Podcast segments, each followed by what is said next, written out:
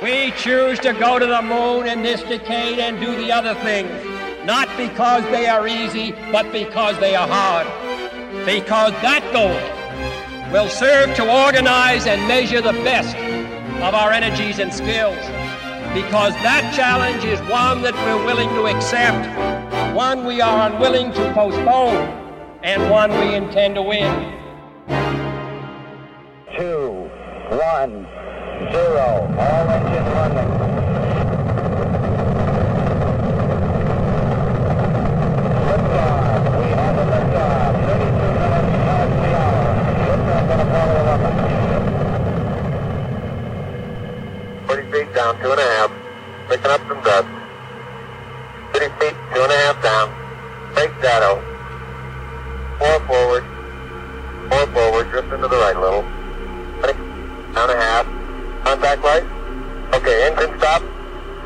Houston, uh, Tranquility Base here. The Eagle has landed. Roger, Tranquility. We copy you on the ground. You got a bunch of guys about to turn blue. We're breathing again. Thanks a lot.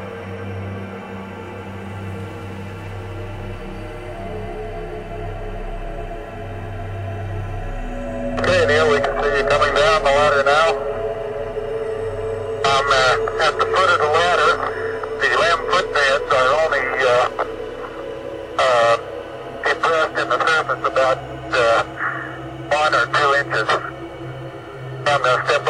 That's one small step for man,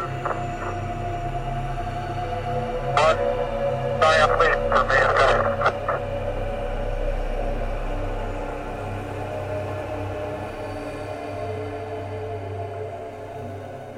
Hippity hoppity, hippity hoppity, hippity hopping over hill and dale.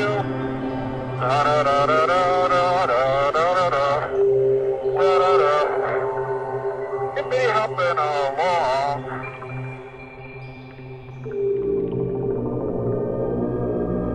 Hundreds of millions watched men walk on the moon. Now the world held its breath as they prepared to leave.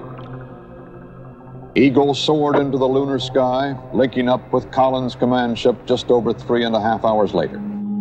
A docking maneuver so flawless and smooth that Collins was not sure of the exact moment that it occurred.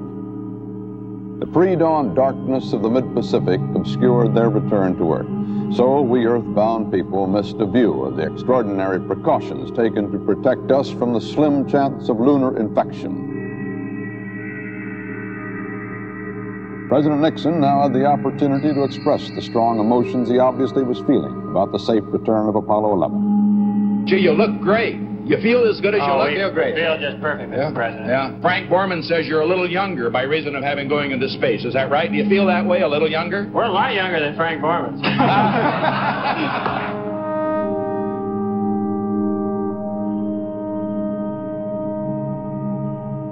This is the greatest week in the history of the world since the creation. Because as a result of what happened in this week, the world's never been closer together before. I only hope that all of us in government, all of us in America, we can do our job a little better.